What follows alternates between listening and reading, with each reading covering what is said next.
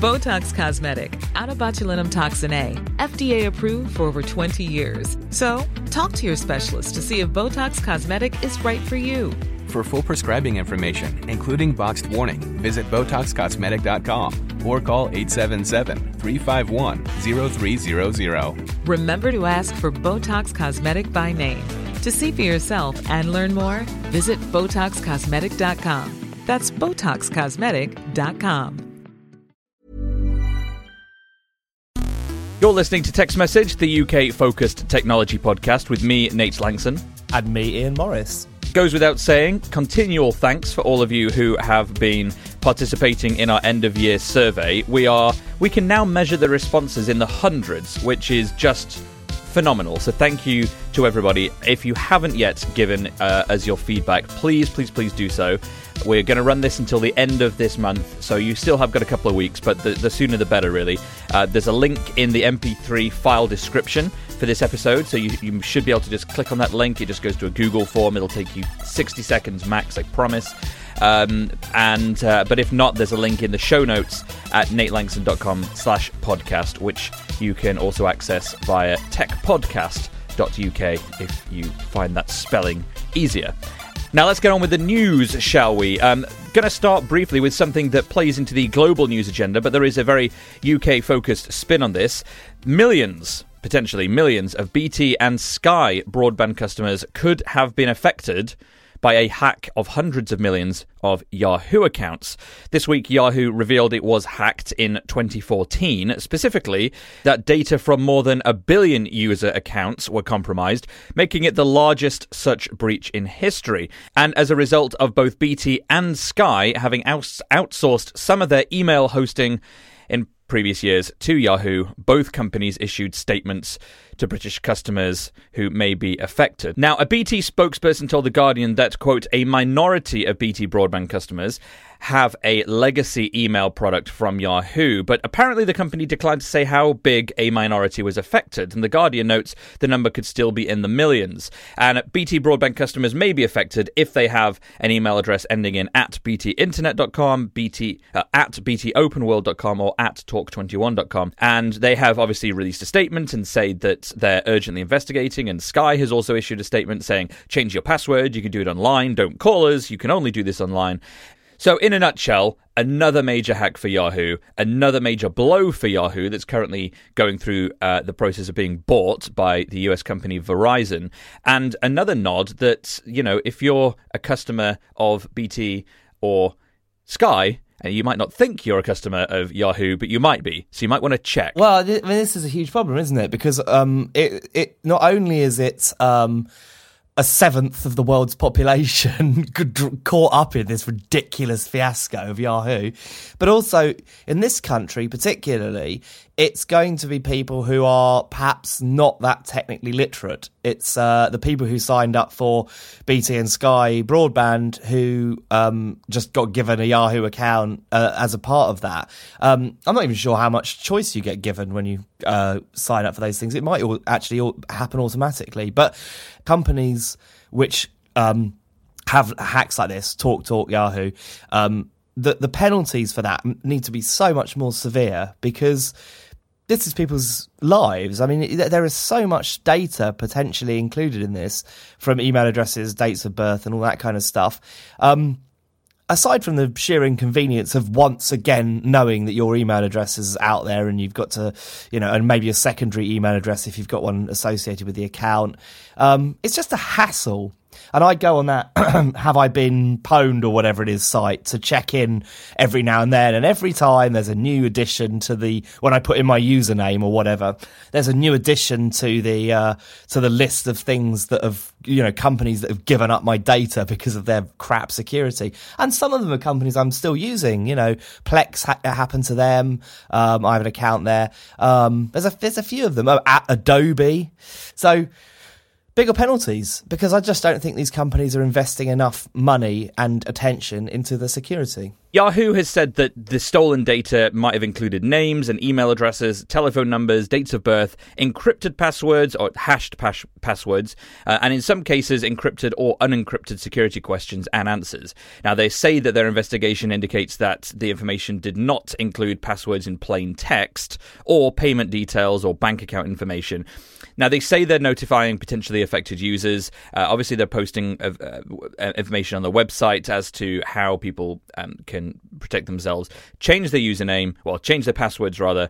And they have also said they're invalidating any of the unencrypted security questions and answers um, that are associated with accounts, so that they can't be used elsewhere. Because the problem is, have you noticed when you when you sign up for these services, one of the default security questions is, "What is your mother's maiden name?" Yeah. Uh, uh, yeah, I mean, you can't change your mother's maiden name. So as soon as uh, as soon as your personal details are leaked in conjunction with that, then there is a chance that someone can call your bank or whatever and give those details. I mean, you know, there are some things that are, you know, we have data and it's used in this way and it's not used carefully enough.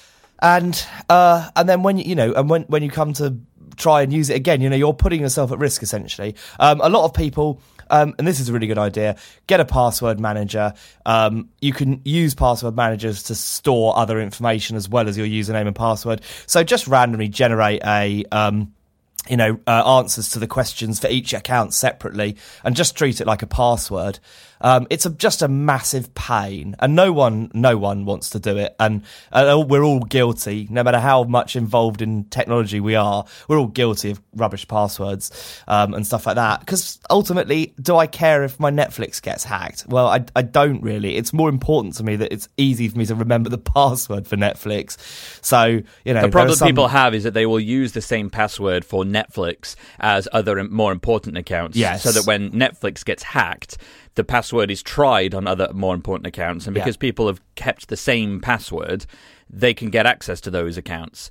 I, I, but I don't blame people though. Yeah, you know, because security isn't in it isn't good. It's it's it stands between you and the thing you want to do. It isn't the thing you want to do. So therefore, that makes it very difficult. Anyway, if you are a Sky BT customer, change your password, and we'll include some links to those relevant web pages in the show notes at natelangson.com slash podcast.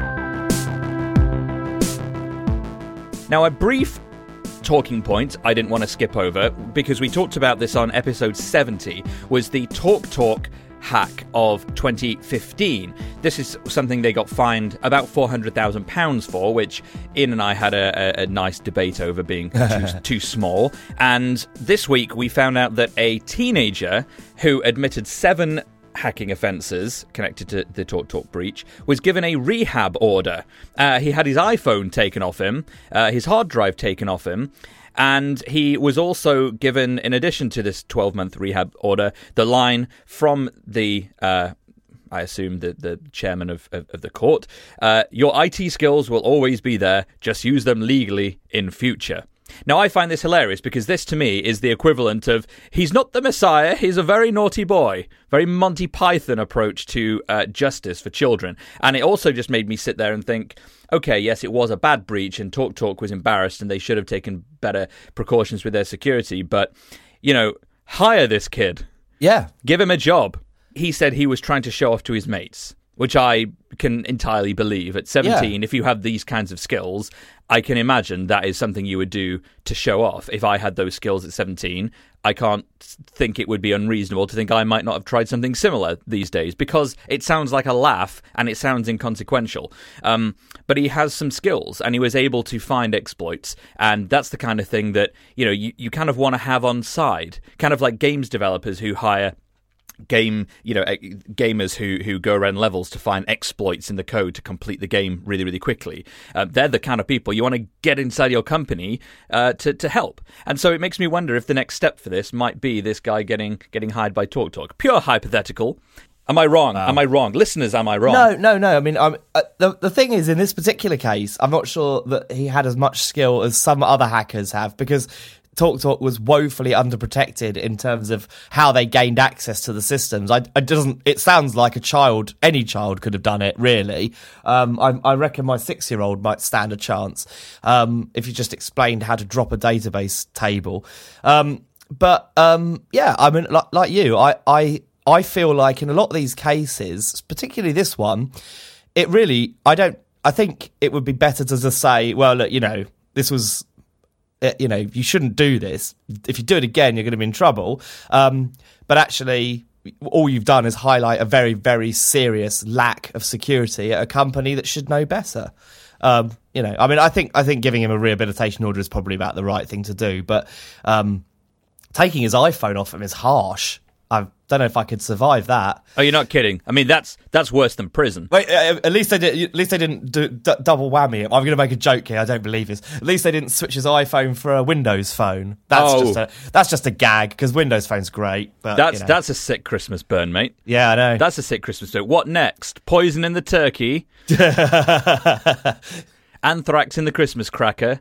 Absolutely. That I like to have deadly Christmases. You are an awful human being. That's nothing. Earlier, uh, my daughter, who loves Alexa more than she loves me, asked Alexa to kill me. Wow. And then, and then asked if it was possible to have. Asked Alexa if it was possible to have um, an axe fall from the ceiling.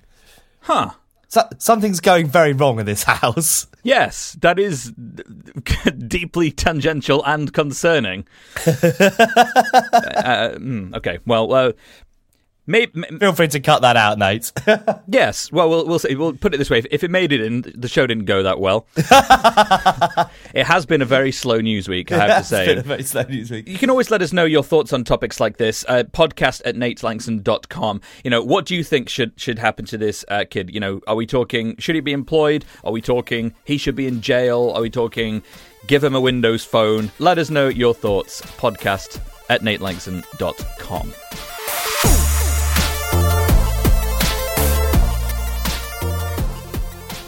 Before we move into an email that we had sent to podcast at natelangson.com, we, last week we talked about the launch of Mario, and we had a, uh, a, a, a frenzied debate about the requirement to be always on, always on connection uh, on your phone in order to play Mario. So if you go out of 4G or you go out of Wi-Fi, the game is useless. We we thought, and we said we'd get back to you and find out whether this was terrible and affected people on L- L- the London Tube network, which only has Wi-Fi in the stations and not actually in the tunnels.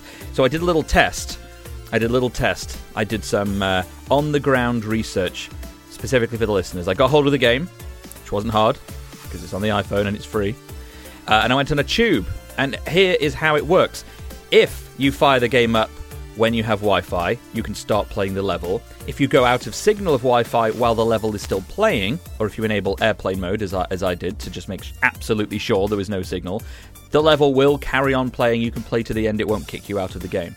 But when you get to the end of the level, it won't register that you've completed it until you get back into Wi Fi or some sort of signal. So the it, it sort of falls somewhere in the middle of, uh, of, of our fears, which is that uh, yes, you can't really do much with the game if you go anywhere out of signal, but no, it's not as extreme as if you're in a patchy area and your signal briefly drops out and you're midway through a game, it's not going to boot you out. So on balance, it could be worse. It could be worse, and and actually, it, it's it's about as good as I think we could have expected. I'm still a bit disappointed that you can't play the actual levels offline. I think it's silly, but hey ho. Indeed. So we thought we'd let you know. Uh, let us know if you've been playing the game. Um, always interested to hear your thoughts. Um, I quite like it. I think As well, as predicted, my kids adore it. Yeah. they think it's brilliant. Yeah. so they love going watching Mario run. Bob says Mario run. so so you can read.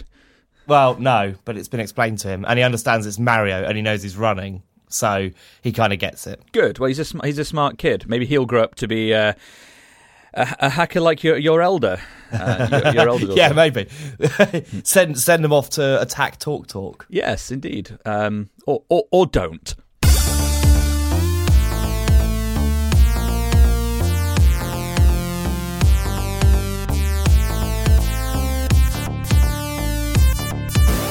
Well, let's delve into our email satchel uh, before we get to another couple of uh, smaller news stories. Had a very interesting email this week coming from Nick. Now, we've been talking in the past, and have indeed on many occasions talked in the past, about streaming music services and the pros and cons of such. And Nick wrote in with this He says, Maybe I'm missing something, but I can't see why I would want to pay for streaming music. Not a bad start to the mail. Yeah, it, uh, certainly gets your attention, doesn't it? Oh, you, you can't you can't miss that, can you? I mean, you see that written somewhere. You're like, I, have to pay attention to the rest. Uh, so let's do that. Uh, he continues. He says, "Often I'll be listening on my FiiO X7. It's a high-end audio player, uh, and Shure SE846 earbuds. They're very nice, Nick. I've used those. They're lovely. Because he says he appreciates sound quality. And somewhere where I don't get signal, either Wi-Fi or phone." So he's listening and he has no connectivity. So he has a large store of tunes on his FiiO and he's not short of variety on there that he can call on at any one time. He says, I know I can store music offline from a streaming service, but I do that already, and the music I have, I can keep without paying for a sub. If I spent £10 a month, I'd probably end up spending more in a year than I do on purchasing music. I occasionally buy downloads, usually from Google as the bitrate is higher than Amazon, uh, or CDs, which I rip into high, he says, 320 kilobits per second MP3. So that's the highest level of MP3 you can go to. And often the CDs will be cheap, second hand. Very true. I can listen to new music on Spotify without having to pay. There's an occasional ad, but nowhere near as intrusive as listening to commercial radio. So his argument is he gets these things on CD, they're often cheaper. He keeps them forever without paying for a sub. The sound quality is at least as good as the very top level you can get, if not if not better. And so why would you pay £10 a month? And he has an idea for something that could encourage him to pay £10 a month for streaming. One thing I haven't been able to find anywhere is a truly random playlist. If I want to discover new music, I don't always want it to be like what I'm listening to. I don't want to choose a genre. I want serendipity, or random serendipity, but it doesn't seem to exist. So he wants he wants a playlist that's going to jump around from maybe classical music here. The next song will be some groovy heavy metal. The next song will be a pop song from the 80s. I think it's I think it's a classic example of different things work for different people, don't they? Um, I think when when um when when streaming services like Spotify came along, I immediately uh, stopped paying for the small amount of music I was paying for and just started streaming. Um, Spotify's streaming quality is pretty good, and I when I had Google Play Music, I, I didn't mind the quality. I thought it was fine. Uh, and I have a really, really high-end uh, computer audio system that's, uh, you know, a really nice amp, some nice speakers, good headphones, all that kind of jazz. So I can tell the difference between poor and good, but ultimately, it's Spotify's good enough, I think, for, unless you're, you know, really studying or you play huge volume and you want to be able to hear it, you know, without any any kind of problem at all. Um, so uh, it, it, just worked for me. Uh, but again, you're the flip side of it, aren't you, Nate? You're you're uh, you're the exact opposite. You like to buy music. You still buy CDs. You know, so. I, I just think every every service like this works differently for different people. I think it's good that Spotify has that free tier, um, and ultimately, I, I went through almost. I've I've been through almost all of the streaming services. I've used Napster, Tidal, Spotify, Google Play Music, Apple Music, and ultimately came back to Spotify because it's uh, it just works the best for me. Uh, I, I like Discover Weekly. I find it's quite good for sort of shepherding me into the direction of music that's like the music I've already listened to, um, and it works quite well for me. So. Yeah, I ha- I have a, a system that has evolved in recent years because I, I used to be a firm buyer of, of CDs, and I would rip CDs into lossless audio, and I would put them on an iPod and listen through very nice headphones, um, or onto my computer and have them play through a, a signal processor out of very nice headphones as well. Um, but recently, I've I've I've been finding myself a, a very happy subscriber to Apple Music because it does the best of both things for me. It allows me to keep my iTunes library, which I love. I think I'm one of the few people that genuinely loves the iTunes experience. Specifically, you use it on a Mac. Well, well, yes, but no. Specifically, it's because of the advanced amount of metadata that I have around my music now. So I've had the same iTunes library since 2005.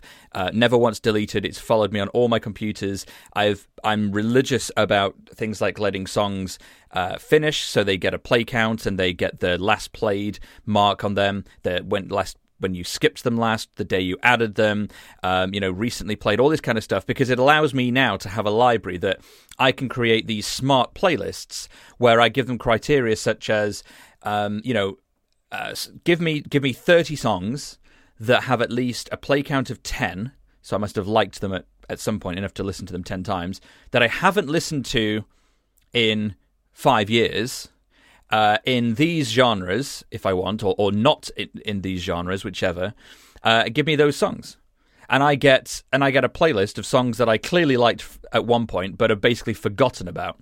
And it's a really nice way of rediscovering music in your own library which you haven't heard for for some time. And you know, that's maybe something that, that could work for, for Nick if he if he has enough music. Um, he can almost make these these sorts of playlists himself, depending on what you're using to manage the service. Um, yeah. But but the, the the reason I really wanted to sort of throw this out and see if anybody else had some suggestions is how are you finding your music recommendations. You know, what is the best way to serendipitously find new music? Not just, you know, this is new or it's this is like the thing you've been listening to for the last uh, half an hour or it's like these albums. You know, what's what is there a smarter way to discover a variety of songs, a variety of genres based on your general likes and tastes. Uh, and and what are you using? If it's not Spotify, if it's not Apple Music, if it's not Tidal, whatever it is, let us know what, what, what you're using and how you're finding that. Maybe that's something we can help answer a fellow listener's query with. Uh, and you can send those ideas to podcast at natelangson.com.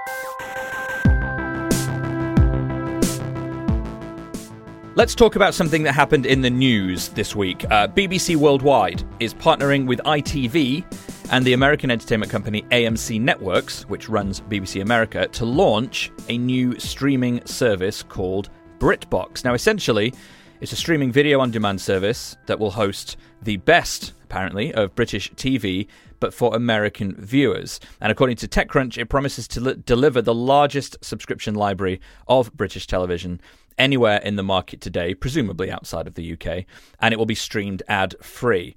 BritBox itself says it will have thousands of hours of programs, some of which have never been available commercially in the US before, and some will be online right after their UK broadcast, like EastEnders, the, you know, the soap opera, Emmerdale, Holby City, as well as a wider catalogue that includes many shows I've never even heard of: New Blood, The Moonstone, In the Dark. No idea what they are. Cold Feet, Silent Witness, heard of those. Brideshead Revisited.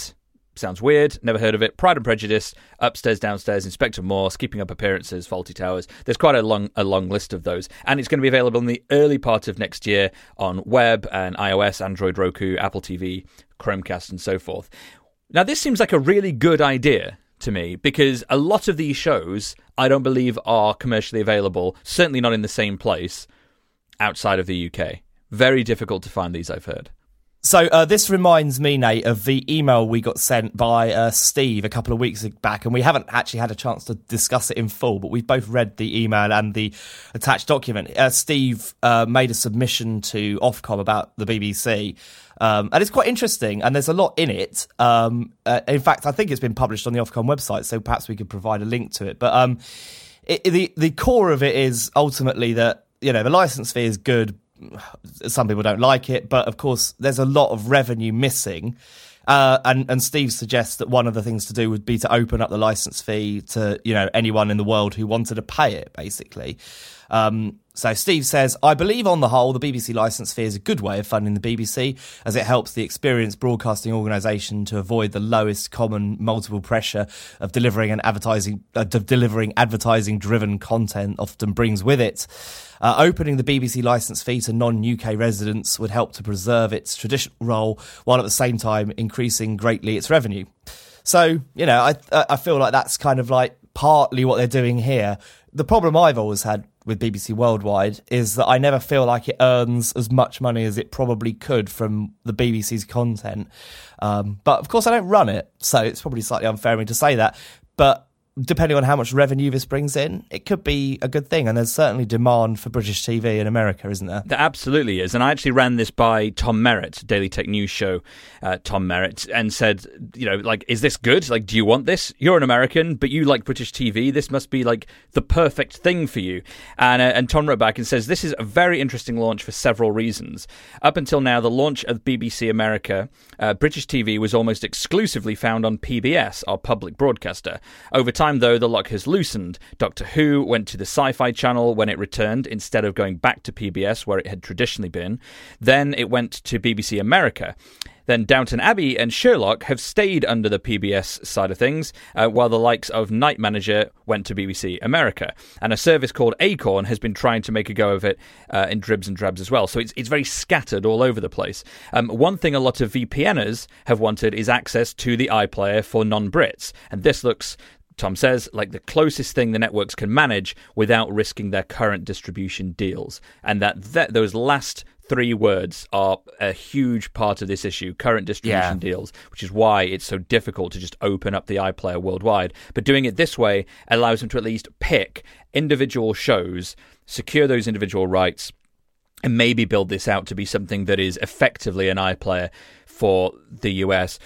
But in addition to ITV, but it should, of course, be pointed out. You know, ITV is massive and has huge amounts of programs that, that the US will uh, US viewers would want. Um, but it doesn't have Channel Four. It doesn't have Channel Five. There's a lot missing. So maybe that's something that will that will come into the fold in uh, in later years. We'll keep our eye on it. It launches early next year. And if you're listening and think yes, this is a great idea, uh, or if you want to tell us how you currently consume uh, British TV content, um, let us know. Podcast at natelangson.com.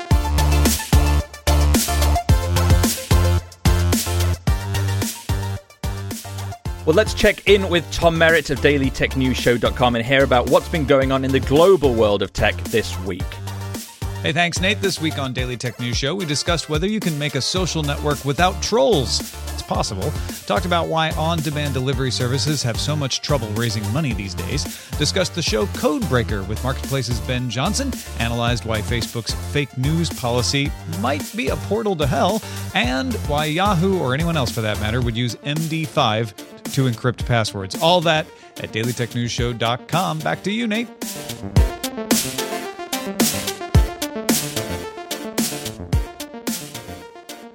I think that's it, Ian. I think we're done. Um, Good. So, just a reminder to everyone please do the survey. The links are in the description and on the show notes at natelangson.com slash podcast. Uh, we will be back next week with an episode of some description Exactly what that is remains to be seen, but we will do our best. And of course, thank you to everyone for listening to our show this year. We are so grateful, aren't we, Ian? We are very, very grateful. We've had a really good year, actually, haven't we? It's some people moan about me and the iTunes feedback, but that, that's fine. Ho, ho, hopefully still have them as listeners next year. Absolutely. You're all welcome, whether you love me or not. I love you, Ian. That's very kind of you, and I love you too, mate. Spin your passion into a business with Shopify and break sales records with the world's best converting checkout. Let's hear that one more time. The world's best converting checkout. Shopify's legendary checkout makes it easier for customers to shop on your website, across social media, and everywhere in between. Now that's music to your ears. Any way you spin it, you can be a smash hit with Shopify. Start your dollar a month trial today at shopify.com slash records.